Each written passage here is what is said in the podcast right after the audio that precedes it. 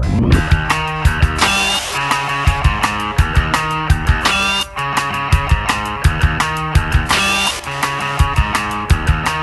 animation fans, and welcome to another iAnimate podcast. I'm your host, Larry Vasquez, and you're listening to episode 39. We've got a great guest in this episode. We've got Jamie Titera, one of our games instructors, and who is currently a lead animator at Disney Interactive Studios there in Salt Lake City, Utah. And if you've had a chance to check out his reel, you'll see that he heads up the combat animation. Um, just a really amazing reel. The versatility of all the characters he gets to animate on, and just the uh, physicality of them. Very impressive. So we'll have a link to that in our show notes. Check it out. I'm really looking forward to talking with him about this, just his experience uh, working with so many different characters and working in that type of environment. So let's bring him on. So I've actually never uh, done one of these or looked at one of them before. So You mean you haven't listened to all my podcasts? No. I haven't listened to all your podcasts. That's that is on my agenda. well, hopefully you'll check this one out here, even if it's out of uh, curiosity. no, I really do appreciate you taking the time. I know you guys uh, work full days and then come home, and as you mentioned on your bio, you got a family, and so take a little time with us. It's always really appreciated. Yeah. Right.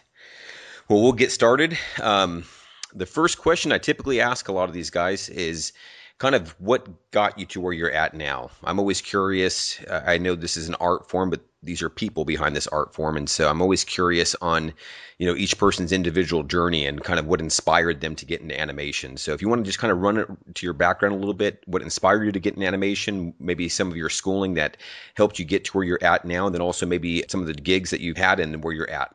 I don't think I'm probably your typical animator in terms of how I, I got to be where I am.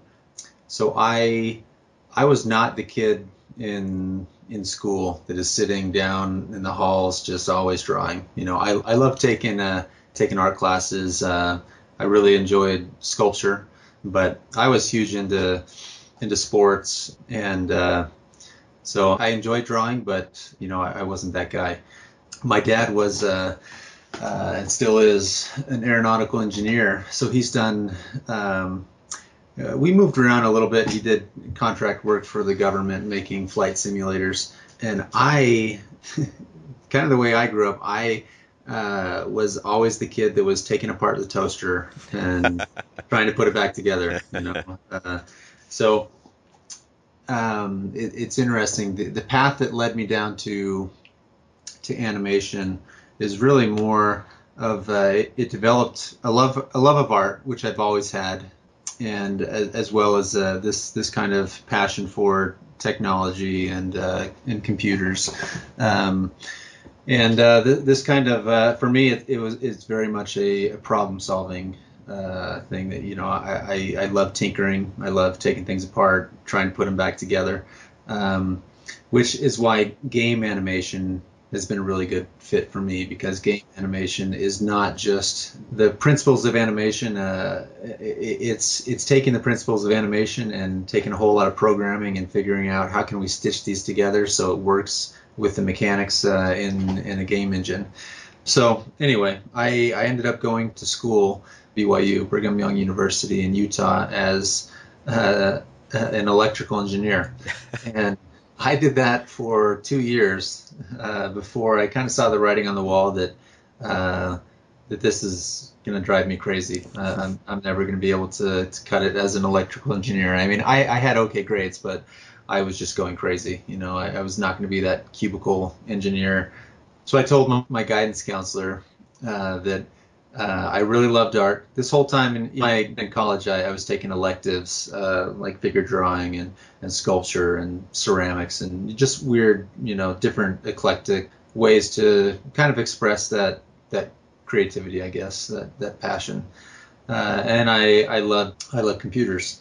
Uh, I grew up, you know, playing. I think most of us probably grew up grew up, grew up playing some form of video games mm-hmm. and uh, and I was uh, I love playing games on the computer, and um, so she told me that uh, at the time BYU had a new major, which was a computer animation major, and at the time uh, they hadn't even graduated anyone. The year that I joined was the first year that they had a graduating class, but I got in and, and loved it. so we had to take some traditional animation classes, but I never really gravitated towards uh, towards those. The CG side was always where it was at for me. I don't know if even in the beginning I knew that actually animation was where I wanted to end up. It was it was uh, just just uh, immersing myself in CG was fantastic. Um, but it gave me time to to learn and grow and figure out what I wanted to do. Gotcha. Um, if I had done it all over again, knowing that I wanted to do animation, I think uh, you know iAnimate a, a, program just for learning animation would, would have been so much better just to teach me to be an animator. My animation education was was very very much self-taught. In, in fact, our instructors were um, I, I think through the course of my four-year degree, there was probably one semester that the the instructor was actually an animator, and he was kind of part-time teaching uh, and still in the industry. But the other instructors were were just uh, you know kind of a broad strokes, this introduction to this kind of stuff, and if you want to do this, here's kind of how. Mm-hmm. Uh, but after that, it was kind of all up to you. So we we ended up having um, pretty big a pretty big collaboration uh, group project, and animation was where I wanted to to focus on. So that's that's uh, that's how I started living the dream. now, what what was it about animation that kind of focused you into that? What was it that sparked that you went, this is what I want to do now? Um, I always I I, I was kind of weird in the sense that uh, I well, I guess it's not too weird. I did enjoy being uh, a generalist and, and having my, my feet, you know, or my hands in, in all sorts of things. Like, uh, uh, I, I liked rigging, um, which ha- now as an animator, I've just been animating for, you know, a decade, and I haven't rigged in, in a decade. And I couldn't even tell you, you know, the beginnings of how to, how to do anything with rigging now.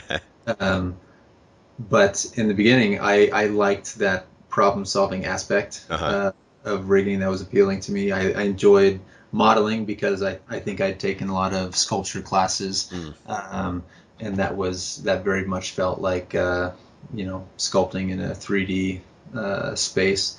But animation was um, it, it was a, uh, a, the discovery for me, I guess. Uh, I, I, probably would uh, if I had. I think I would have been that guy uh, that grew up wanting to do 2D animation if I had been exposed to it more. If I had, you know, an older older brother or a friend or a, a parent that you know that was their thing. Um, but this was kind of one of my first exposures to animation uh, and 3D was so much more accessible to me than 2D since mm-hmm. you know I hadn't really grown up drawing. Uh, in in college, I took a lot of you know figure drawing classes uh, and stuff like that. I, but I have I I've never been that uh, that guy who is just a phenomenal sketch artist. Uh, so if I can say one thing uh, as encouragement, even if you're not a phenomenal sketch artist, you can still be very successful as an animator. There you go. However, you probably won't be very successful as a 2D animator. yeah. uh, why I gravitated to 3D. Uh-huh. and 3D for me was, or, or animation, uh, was just that um, discovering this art form that really uh, you could bring something to life was was uh, pretty amazing to me. I mean, you know, even if it was just a flour sack or a cube or a ball, uh, you could animate it and it's like wow that's cool that has personality uh, that's awesome and that was um, so much more rewarding to me than than just um, the problem solving of rigging or the modeling kind of sculpture aspect uh, of, of, different parts of the pipeline. Uh, so I think that's why uh, you know I animation is where I ended up. And, gotcha. um, and I've loved it. So now after college there did you did you have to continue to practice before you got your first gig, or how did that work for you coming out of college? So I had I did two internships in college. My first one was uh, it sounds funny, but um, I I ended up doing uh, an internship. So I went to school in Utah, and my family is from Texas. And I found an internship that was also in Texas, but this internship was working for a forensic animation studio, uh, which they did animation for litigation, you know, kind of uh, recreating crime scenes. Oh, okay. Uh, people have probably seen stuff on TV, you know, that that uh, kind of recreating crime scenes with more the flavor of like, uh, you know, medical animation, kind of documentary, uh, educational stuff, um, it, which was interesting because this forensic animation, it actually can't look too good or too realistic because if it is too sensational, uh, it, it, it, it, or looks too good or it could be too distracting and the judge could you know throw it out. Which, it could sway the uh, jury just exactly. by that fact. Okay. And if it's and it feels like it could sway the jury, then then uh, you know the judge is liable to, to throw out this animation How that funny. the client may have spent you know hundred thousand dollars paying for. Uh-huh. so it it, it, it isn't uh, your typical uh, animation gig, but it was it was interesting and it was cool.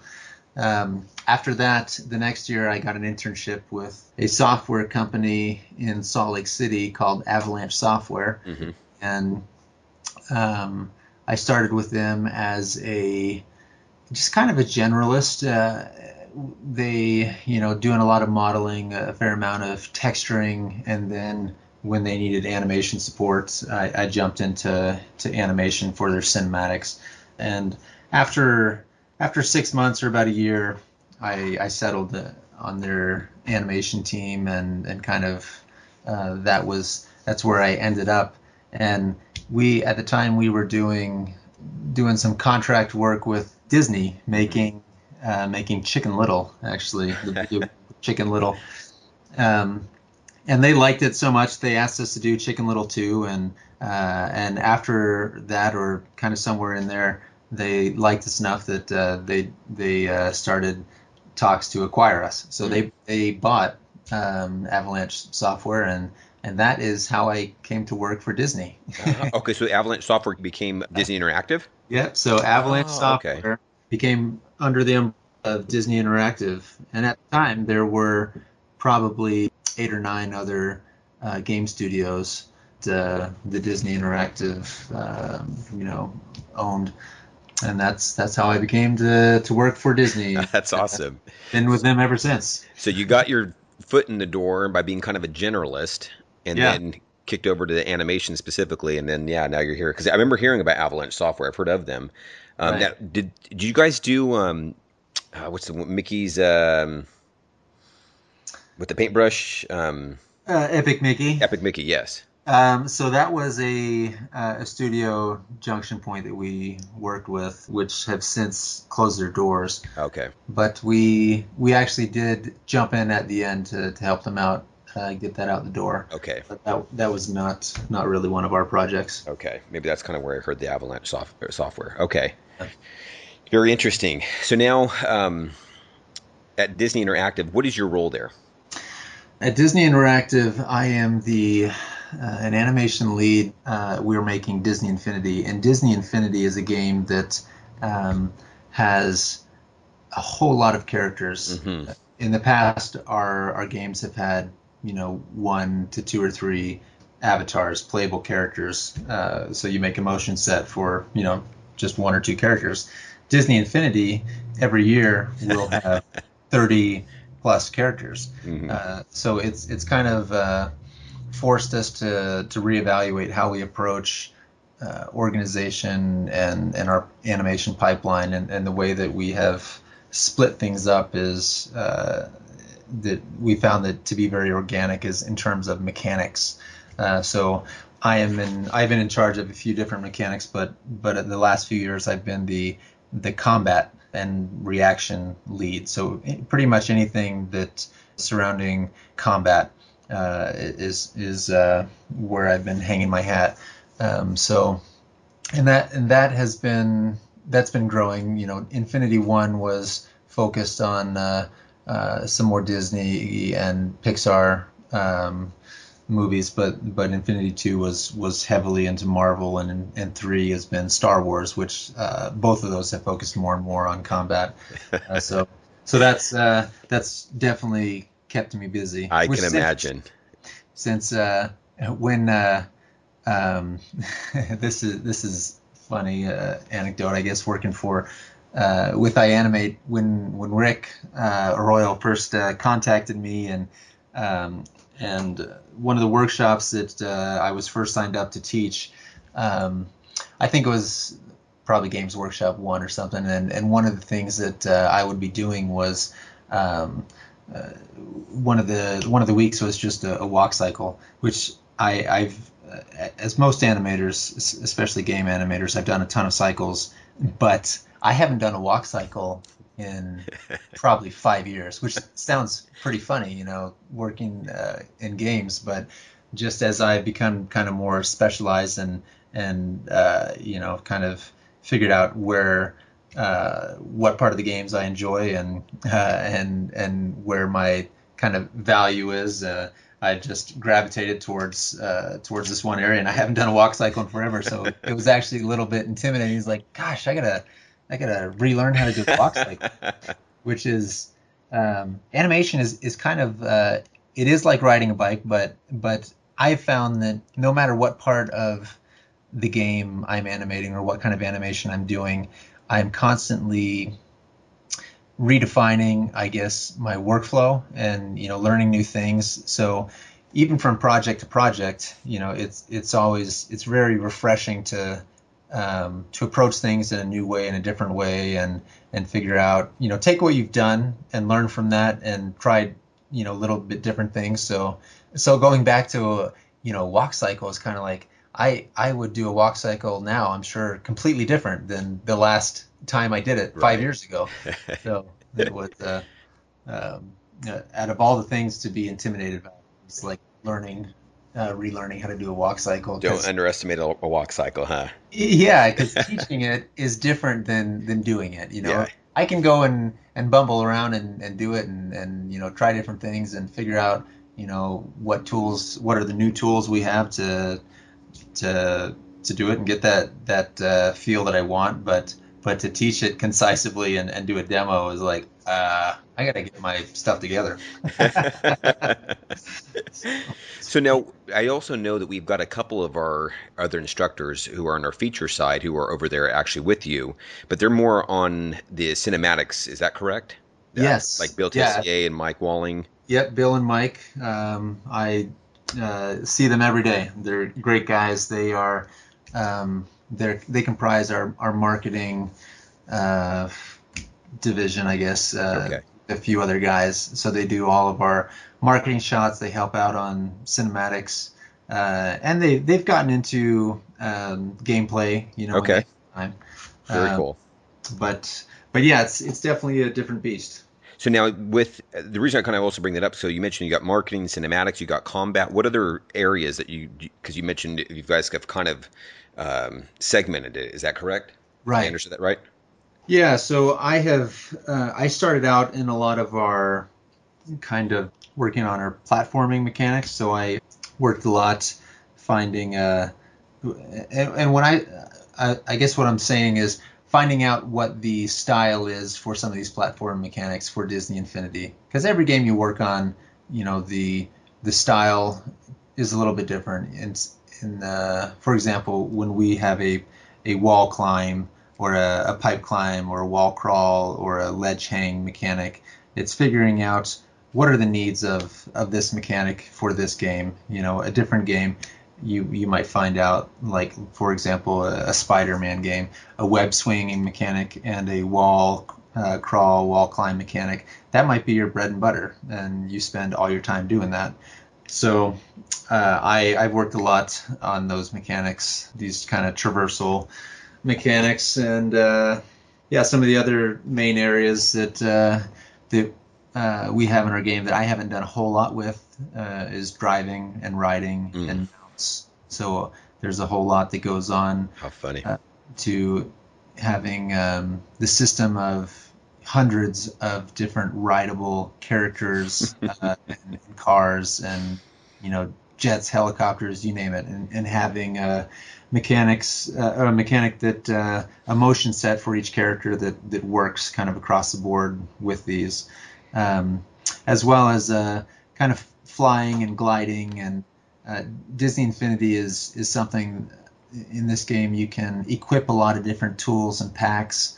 Um, so there's a lot of different kind of uh, almost one-off mechanics that we that we create and, and find ways to share. Now you mentioned you get about 30 plus characters a year. Is there a is there a list that you get that is supposed to happen within this game that now you have to fit that character to do for those lists? Um, Does that make sense? So, like, let's say you come, we get a new character uh, from one of the new Star Wars that's coming out here, okay. and they obviously there's certain things that that character is going to do within that game that are similar as far as function as the rest of the characters, like you mentioned, a wall climb or jump or all these things here. Right.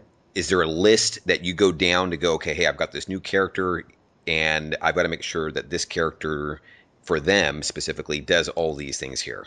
Definitely, yes. Okay.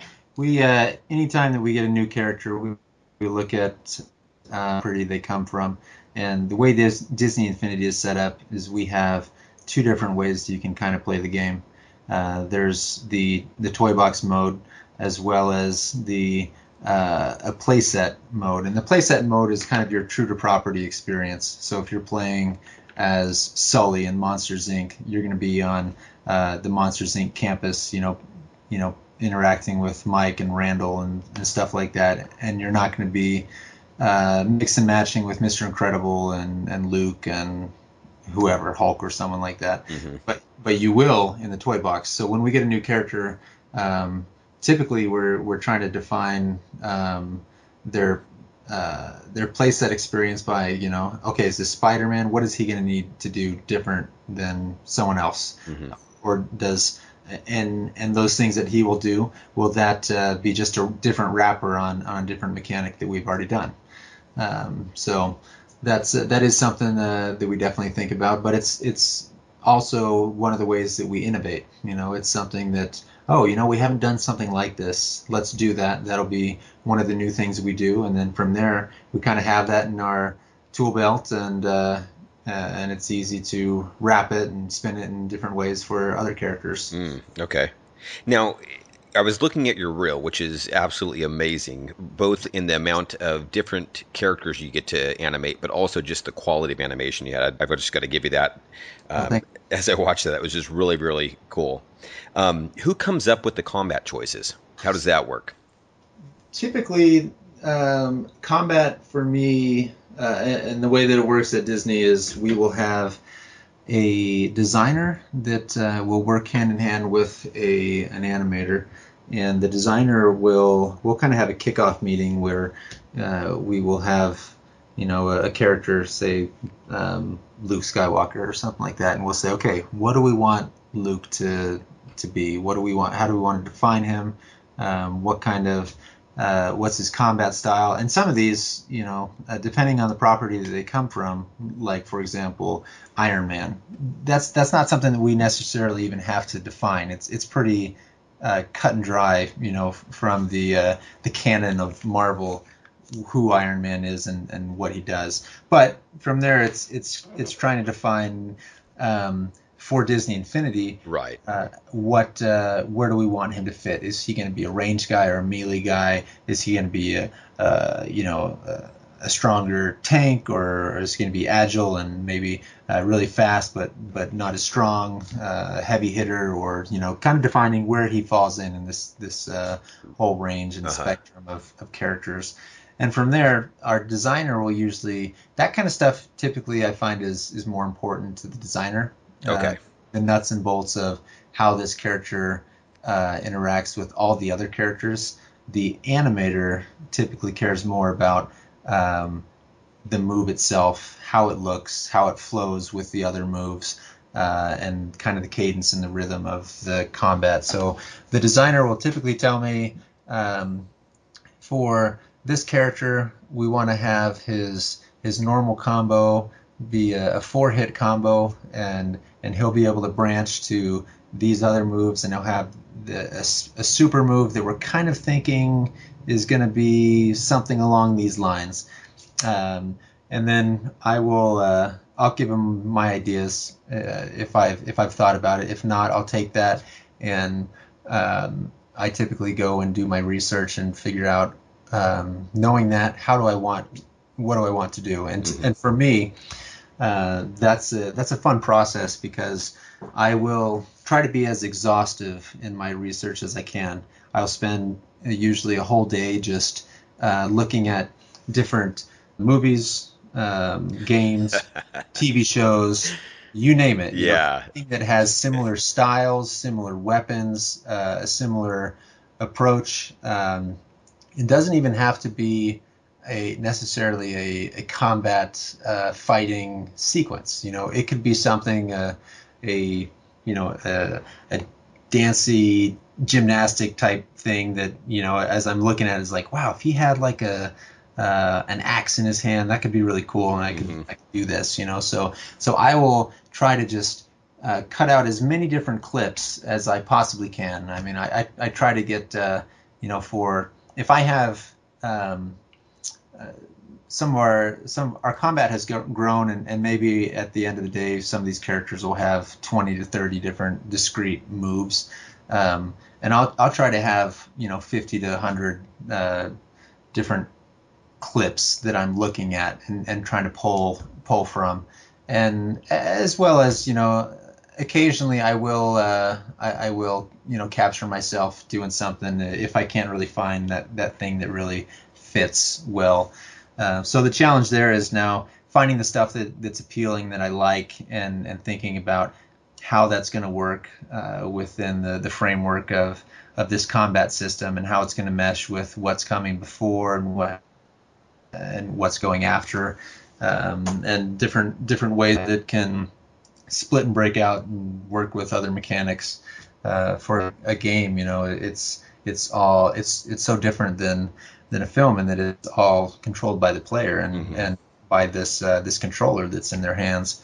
Um, so that that's kind of what um, uh, my typical approach, and from there I'll I'll take it and and I'll start blocking things in and and uh, you know get feedback as early as I can, but uh, but it's it's a lot of it is up to the creativity of the animator. That's awesome. Yeah, that's that was kind of one of the reasons why I was asking. So I was just curious if that was something that you guys had some input on, and, and that sounds like a. I- we all know animations is difficult. It's, uh, but that's partly what makes it so fun. But I'm go.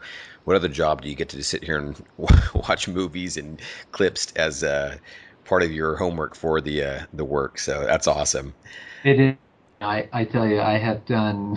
I have watched more. It's fun, like UFC, cage fighting, boxing. You know, in the last couple years than I have ever had in my whole life. It's it's really funny to. Um, so I, I do a lot of combat, and I also do a lot of uh, you know the uh, the flip side, which is reactions. You know, how does when I when I punch someone, what do they do? Hmm. Uh, so I, I will. It's really funny to watch like YouTube videos of of people getting knocked out and epic fails and just like it's like wow, you know, it's like it, it's really it's really entertaining. I, uh, I'm I'm sure my friends would, you know, when I tell them what I do at work, they just kind of like laugh and and you know tell me they hate me and how much uh, better my job is.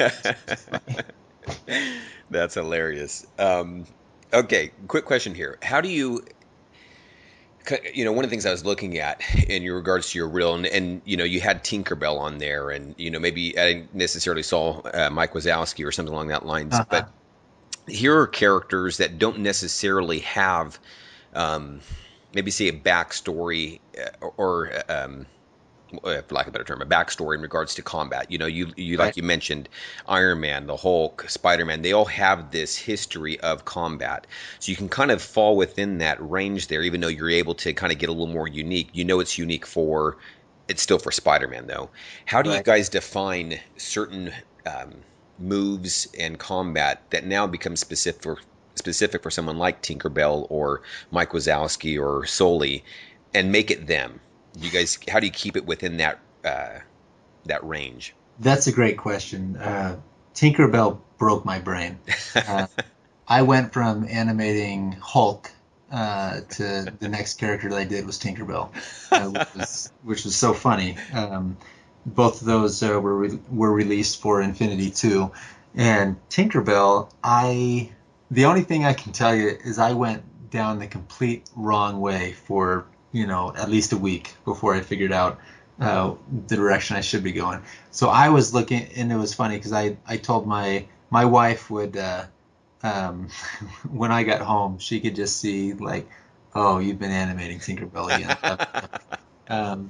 because um, I I would spend half my day the the first week looking at like YouTube videos of gymnasts and ribbon dancers. Uh, uh, uh, you know, there's an Olympic event where they they're tossing ribbons in the air yep, and they, yep. they have batons and and so I was trying to go for this kind of uh, very fairy dancing um, approach, and as I did it, it was it was fun and interesting, but um, it did not feel like uh, uh, like Tinkerbell. You know, Tinkerbell is is very uh, um, kind of a sassy, mm. uh, feisty uh, personality.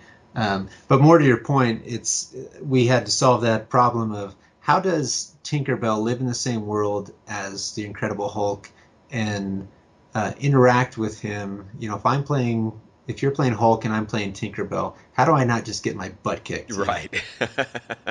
over and over and over and over. You know, she has to be able to um, to live and breathe and, and survive on, on her own. And you know, because because Disney Infinity is is is all about this interaction and mashup uh, between characters and, and that fun that, that comes in horseplaying. Mm-hmm. And horseplay is only fun when when it's not incredibly lopsided. So yeah, yeah yeah, so it's it's both of these characters can have fun together. Um, so a lot of times it's it's uh, it's a challenge um, defining the combat role of a character that that uh, combat is not part of their their organic to them. Right, know? right. You know, this is kind of the uh, where your question is coming from. So for Tinkerbell, it was uh, finding that was was fun, uh, but it, it, it, was challenging, and, and, it was something that uh, we ended up settling on more of a um, a magic, you know, pixie fairy dust kind of attack. That you know she's she's not going to uh, be a, a brawler, uh, and, you know, punching and and eye gouging, you know. So it was it was more like uh, using her wand and stuff like that, which it ended up working out great. But it's uh, it's it's definitely um, a process that a lot of times you go down the wrong road the first time. Um, as a studio, it's it's it's interesting. Um, we at the end of projects we have a lot of uh, meetings at the end of the projects where we we get together and, and say postmortems where where we say what's gone well and what's gone wrong and how can we do things better and how can we streamline things so we don't uh, bark up the wrong tree and go down the wrong path near as much. But what we've uh, one thing that we've found found out, and I've I've definitely found this out uh, in my animation, is that um, creativity creation is chaos. Um, you, you, just can't uh, expect to do things right the first time every time. Uh-huh. Uh, you, it, it's just that that element when you're creating stuff and bringing stuff to life. Um, it's chaotic, uh, and and you're gonna have to, you know, that's that's why experience is valuable because it's only by screwing up and going down the wrong ways, uh, the wrong paths, it gives us the context of why it is the right, you know, the right decision is the right decision. Um, so That's yeah, it's uh, it's it's uh, it's a challenge, but but it's uh, it's fun, and you hope that you you get there. That's funny. I'm reading Ed Catmull's book, Creativity Inc. Uh-huh. And so this is my plug right now. This podcast is brought to you by. No, I'm just kidding. Um, but I'm on the chapter right now where he's talking about randomness, and um, and that's that very thing that he's going. You cannot take an account for that. It's just part of the creative process is randomness. And it, his point to his point was was that if you're keeping it so safe that you avoid all that kind of stuff, then you're not pushing yourself to be creative because right. that's just part of the process. And so it's funny that you bring that up because I was just reading about that. Oh, that's cool. Yeah. And even after you find that, it's uh, it's a very iterative process. You know, mm-hmm. you just you're just going to have to improve and and try different things, and it's it's going to get better and better and tighter and tighter, and uh, but it's going to take time. Yep. Very cool. Um, what's one of the biggest things that you've been enjoying working there at Disney Interactive? Um, what do you mean? Well, just I mean, you go to work day in day out. What is it that keeps it so fresh for you, and you just I mean, I'm sure not every day, like you mentioned, we're having to work on right. Tinkerbell where you're going, I can't, you know, get this right now. But what is it that you just you're really digging right now as an animator working at Disney Interactive? You know, um, as I've gotten further along in my career, um, I've uh, I've really enjoyed uh, bridging the gap between different disciplines, and for me as as an animator, um, it's been a really fulfilling experience to uh, uh, to rub shoulders with uh, with the other disciplines like uh, uh, modeling and rigging and texturing. But uh, the the place that I find myself more right now is is, is design and animation, and, and I think that that that's whether most animators realize it or not, that's that's something that's pretty organic to to animation, um, because y- your animation, I mean, you're you're designing it, you know. So even if it's not a high level design of of a film or a game or you know, uh, it, it's something that you're designing your shot, you're designing your uh, your your combat, your your acting choices. Uh, um, you know, it, it, it's just kind of uh, growing more into a design role is is kind of an extension to me of animation, uh, uh especially as it relates to, to combat animation. Mm-hmm. You know, figuring out uh, what do I want to say uh, with with this character. You know, what kind of combat do they do they have?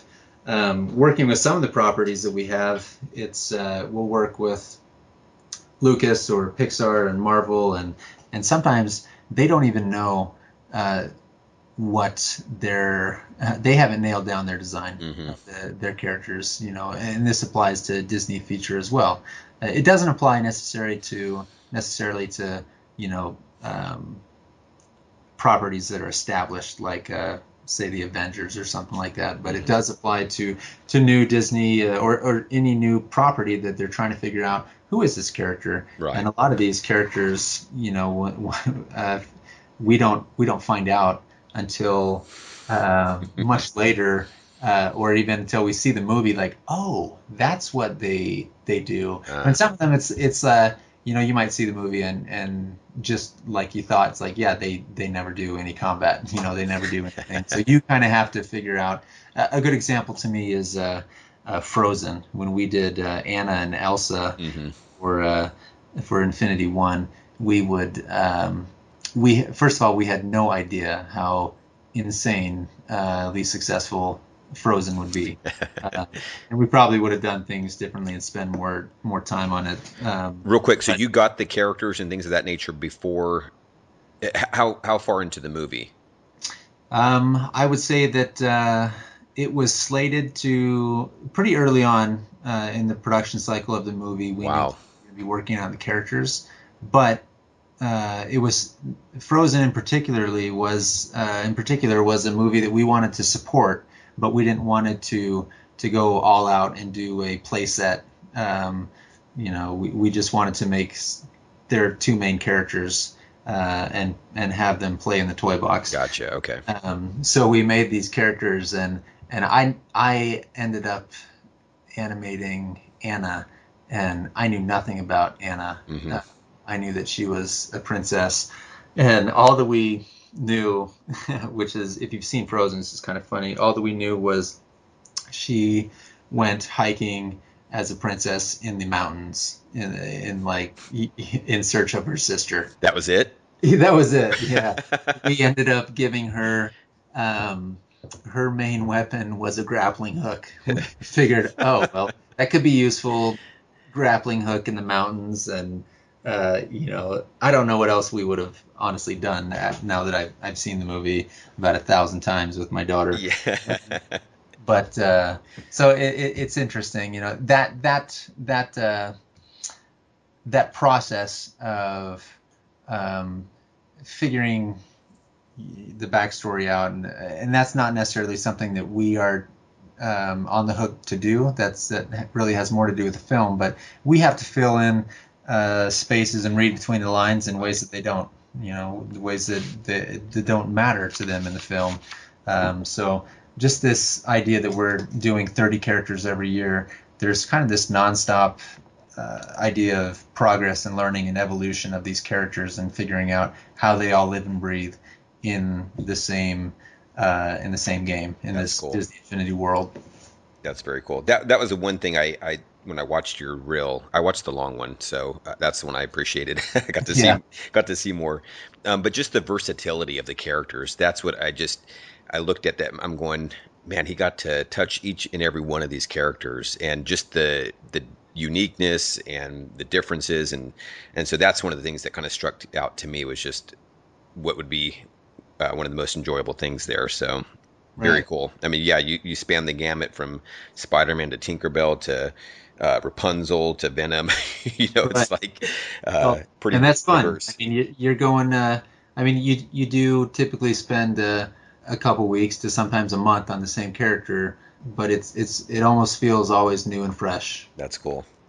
Um, what's one of the uh, things that you still find challenging as an animator? Um, I find it challenging to look for ways to push myself.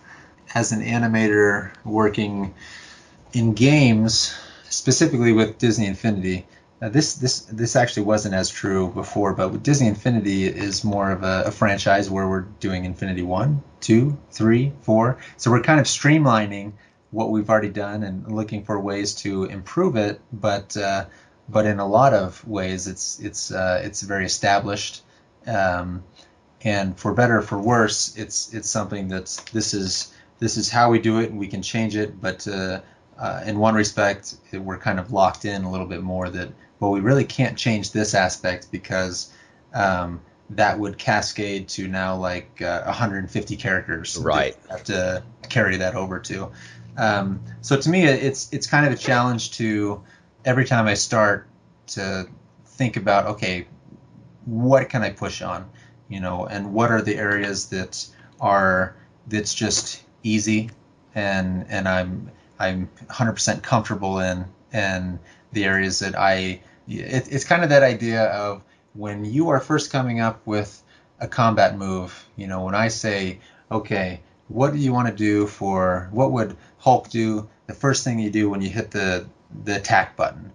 Generally, the first thing that comes to your mind is probably not the best. You know, it's probably just like, oh, he's gonna he's gonna punch or something, uh, and and it, it, takes a while to figure out what would be the best thing. You know, and there's different reasons uh, of of uh, you know why that is, and, and, and finding uh, finding those out. Uh, so it, it's taking the it's sometimes it takes discipline to not do the first and easiest thing. No, that's good.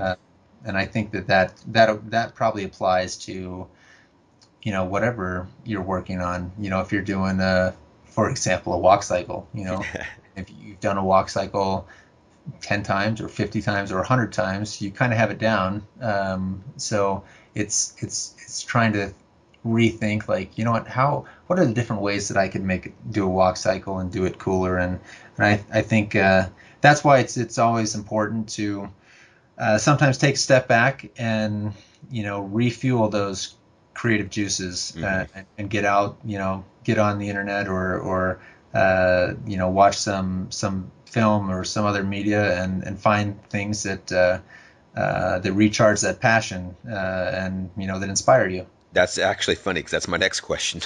was what what do you do to inspire you? Inspire you? Um, I this is this is funny. I uh, uh, my first uh, exposure to Pinterest was my wife telling me about um, I don't know some shoes you know that, that she wanted to buy. She she was uh, she would just look on Pinterest for shoes for days, uh-huh. and and I had in my mind that Pinterest is this you know this thing that women get on and, and just yeah.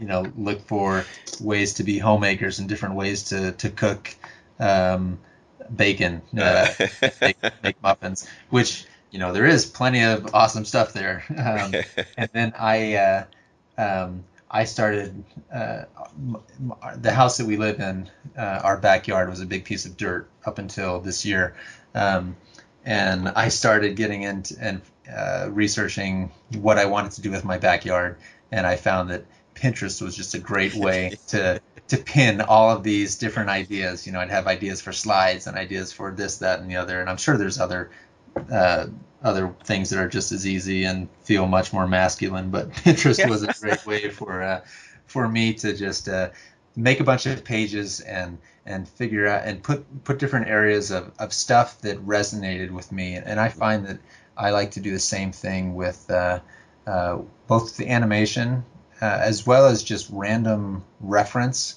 uh, as well as uh, just images. I I'm inspired a lot by um, by you know traditional painting uh, as well as um, um, you know caricatures and uh, and one thing that that I find as I, as I'm looking through um, places whether it's Google Images or, or, Pinterest or you know one of uh, 50 different websites like that I'm looking at uh, different feelings that uh, that the gestures uh, of, uh, of a pose have, you know, and, and I'll see because as I'm doing combat, um, a lot of the times I am basing or centering my combat on one pose. Like that's my money shot. That pose there is the essence of what uh, that move is, and from there I'll I'll maybe find the right ways to flesh it out based off of stuff that is has nothing to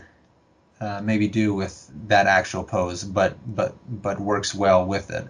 Um, and so I I uh, find that I spend a lot of time looking at uh, just traditional art as mm. well as art for concept art for video games and movies, um, and, and, you know for animation, obviously I, there's there's a lot of uh, um, great animation out there, and I think that that's uh, that's um, something that you always have to step back and see what other people are are doing. Uh, but for me personally, I think that I spend more time looking at live action to inspire me, and that oh, that would be cool to do something like that, and to so if I can see like a an ultimate fighting move that someone did, you know, knocking someone out, and I can put a different spin on that, or it's like, wow, if I had this weapon and, and did something like that, that could be really cool. So it's kind of inspiration for me is uh, uh, I find more uh, it's it's uh, more of a, a, mosaic or a collage of different ideas rather than just something specific um, there. Seeing someone's something that someone has already done and wanting to just recreate that. Okay, no, that's very cool. That's very cool. Um, what about your workflow? You, you mentioned your, your your workflow has kind of changed. Can you give us a little bit of description? I know this is obviously audio, so it's nothing that you can draw or show. But right. what's your workflow? You know, when I uh, first started animation, I was terrible at it, and uh, not to say that this is not a good workflow for some people, but um, my workflow when I started was very straight ahead. And straight ahead for me meant that I, as I was, I would just kind of act it out in my mind and maybe in person and just go for it, you know. And I would go down, I would spend so much time going down the wrong road. Mm. Um, and uh, I had, you know, understandably, I had no idea what I was doing. So it, it uh, as as my career progressed and uh, I learned from other people, I uh, I found out how much I, I, think my workflow changed mostly just based off of the need for efficiency and making doing things faster. Uh, and faster typically uh, went hand in hand with better. So my workflow now, once I have is starts with reference or or even maybe before references, it's, it's an idea of you know what's my high level design and then I'll look for a whole bunch of reference and then I'll pick from that reference um, I don't necessarily even go in order if I'm doing I'll typically just you know see a whole bunch of reference and know that that move I know I want to do because mm-hmm. that resonates with me for whatever reason and a lot of times I'll just start there and that might end up being uh, midway through a combat sequence or even at the end. Um, but but that's where uh, you know if that resonates with me, uh, then that's where I'll start. And um, my workflow from there is I I work in a very stepped key blocking way. my golden poses, the the money shots. You know, it's like these are the poses that I want to hit. These are the poses that are going to be important in transitioning to the next moves or in branching out to, to different uh, mechanics or something like that. Mm-hmm. Um, and from there, that I find that uh, I can usually capture the essence of a of an idea, a combat animation, for example, if it's uh, as simple as a punch, you know, in three or four poses with the right timing, I, I can do that in pretty fast in 20 minutes, and people get it. It's like, yeah, okay, and you can you can very quickly get an idea of if that feels right for that character. You know, something where they maybe are spinning or, or having a, a, a bigger arc of a weapon, you might need a few more poses to uh, to tell that story and, and flesh it out a little bit more.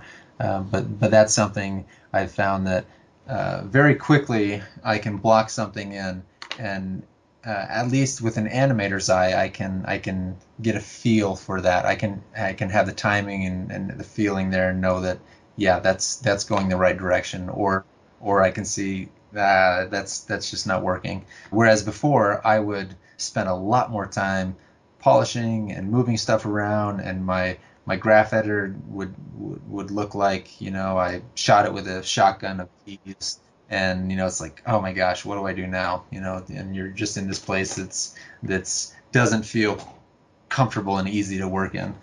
So I uh, I I really love keeping it clean and keeping it simple uh, as long as I can, uh, and getting buy off and and and having people give their feedback early on to, to try to avoid going down the wrong roads as much as I can. Having said that, I have a, a great friend of mine that I used to work with, Hyrum Osmond. He's a supervising animator at uh, Feature Film. Disney, Disney, right?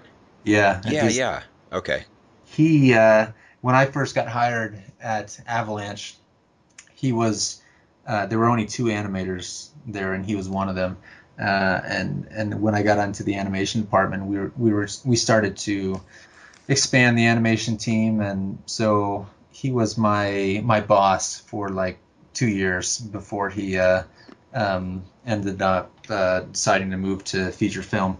And Hyrum, he is uh, he is a straight ahead animator. He doesn't block things out. He doesn't do thumbnails. Uh, he uh, just runs with it, huh? He just runs with it. He has this idea and he goes for it and he is fast and phenomenal. So, so just because you know someone else's workflow doesn't um, doesn't make sense to you or doesn't work for you, uh, or people say that hey, this isn't how you should do it. You know, don't let that stop you that's if right. uh, that's what works for you. Right on. Now, as a lead animator there, who do you have sign off on your your thoughts and such?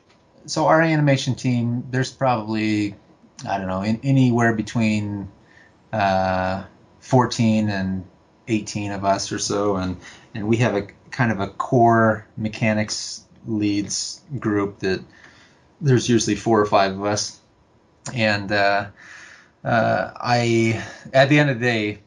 Uh, the the easy answer to your question is no one. It's me. Okay. Uh, it's uh, I'm the neck to choke for, for that that stuff.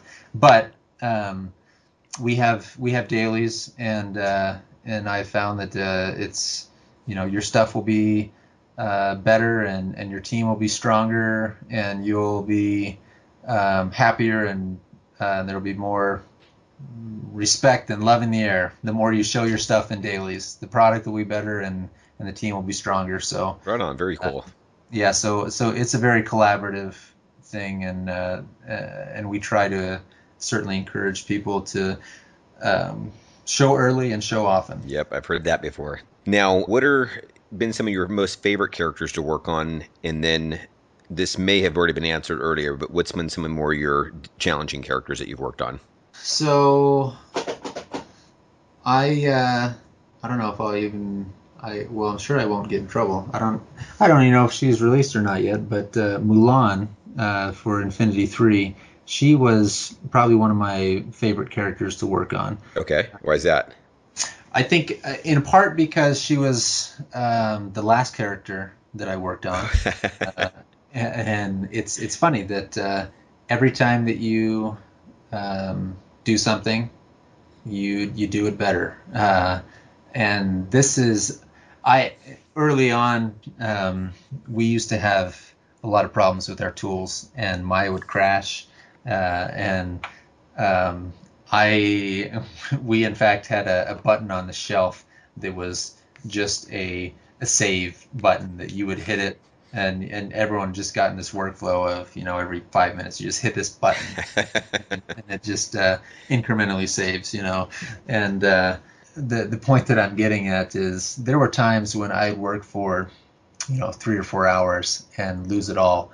And that that hurts and that's painful. It's like ah and you throw things.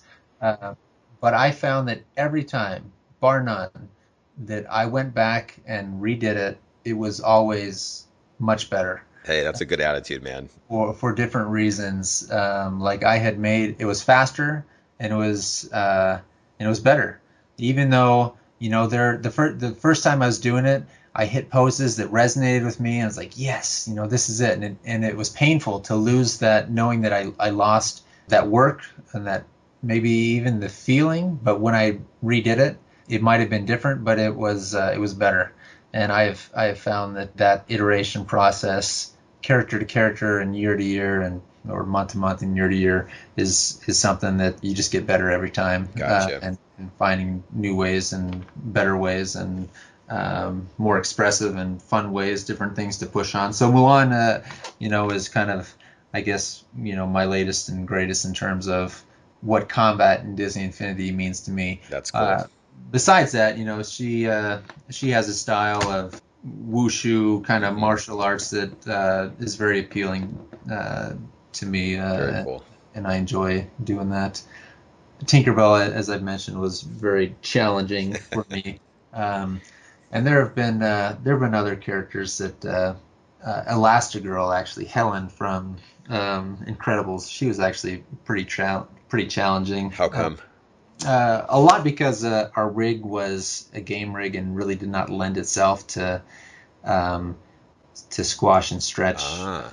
very well. So it was finding ways where I could break that rig and still have it look okay. Okay. Um, so that was that, and that's that's a, a line that you walk uh, all the time in games. You know where your rig just can't be as heavy as uh, you would want it to be. You know to do everything that you'd want do you guys use a proprietary game engine or do you guys use one uh, like Unreal or Unity? Uh, we do use a proprietary game engine. Okay. Okay. On your reel, you had a, a comment with um, Mr. Incredible and him being one of the first ones, and you guys were trying to. Let me see if I can remember. You have how toy like animation it should be. What did you mean by that? So, Disney Infinity is a. Uh, it's kind of a a world where characters from live action movies like uh, Pirates of the Caribbean mm-hmm. can live, and you know they can live with with Marvel characters, with Pixar characters, characters you know from completely different genres and and looks and feels, and finding how they live in that same world.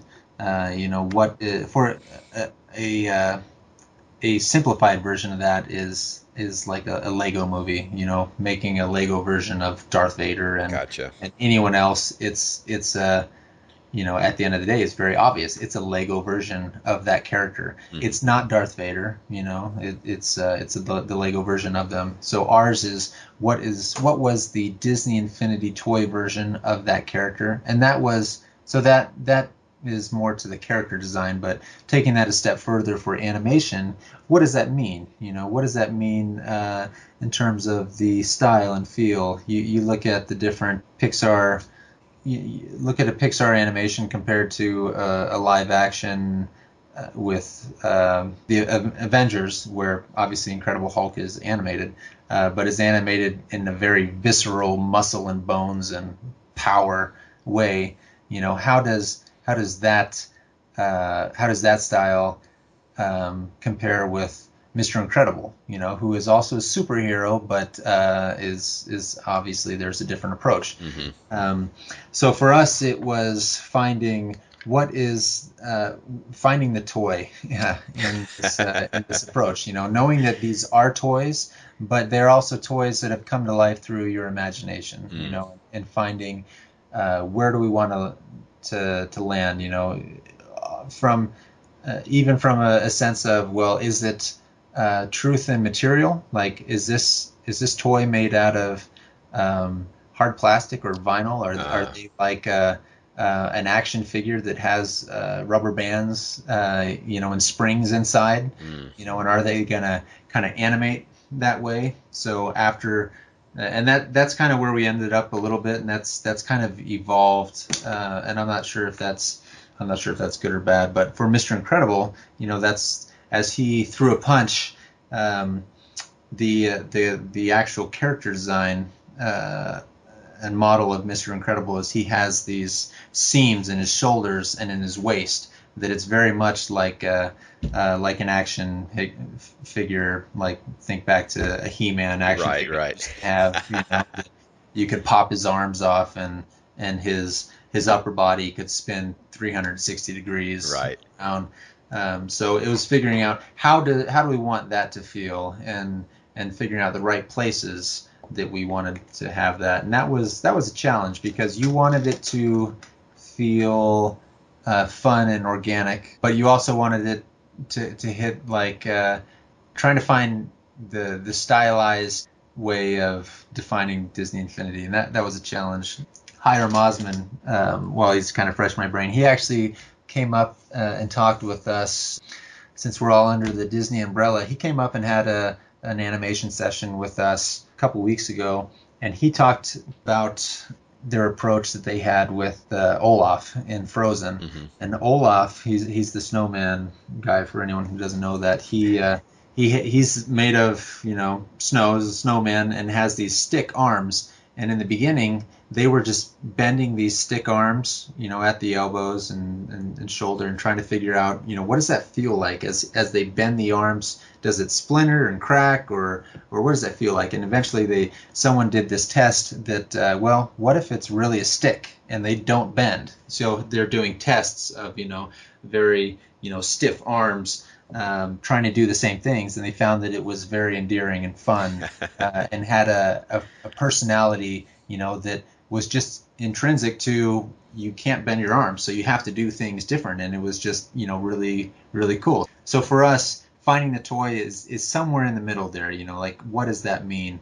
And it, and it uh, it's a challenge. Uh, it's a, especially a challenge because every director and film product or, or film uh, um, that we work with, they all have you know their their own sacred cows and things that are important to them. Uh, like Marvel is is very into like no, these are not toys. These are these are you know they have muscle and, and bones and, and Right. blood. They're powerful. You know, so it, it's trying to. Um, Disney Infinity is is a blessing and a curse in the sense that we're blessed to work with so many different awesome properties Uh huh. but it's a curse in trying to you know bring these properties together where they're awesome because they're very unique and opinionated and cool uh, so bringing them together is a challenge so that uh, that's I, think probably what I was referring to in finding the toy for Mr. Incredible No, that's cool. That's very cool. Now, as you're kind of mentioning that, would the maybe more live action side, maybe say Marvel or Star Wars, have been more easy or more difficult than maybe say uh, the Disney or Pixar side? And let me see if I can further explain that. As you're talking to me about this, it seems to me if I were to kind of sum up to that, you're you're almost caricaturing these characters, and so I'm, I guess my question as I'm listening to you is is it easier or more difficult to take a character that you're going to kind of characterize like we'll say joy from inside out that already kind of has an established animation style would that be easier does my question make sense Yeah, no, that does. Okay. Uh, and that's uh, that's a good question uh, and something that uh, we've struggled with. Certainly on just the character, um, uh, the concept side itself. Like for example, Joy. You know, Joy is already uh, you know a, a cartoony, right toy-like looking character. So how do we? Uh, what is the Disney Infinity version of, of her? You know, adding you know um, straights and curves to to her character design in ways that make sense.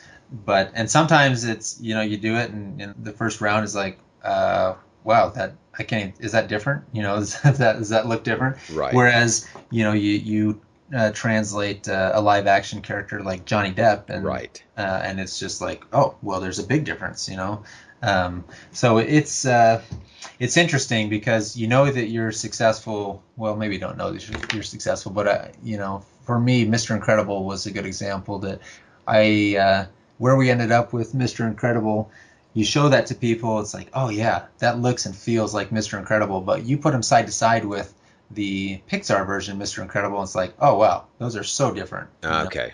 they uh, they they feel and look very differently. Mhm. Uh, so it's it's finding um, you know finding the, the essence of what what makes that character and and uh, putting that into this Disney Infinity wrapper and and I'm not sure what's uh, I think I think it a lot of times it's it's probably harder to make it feel like Disney Infinity.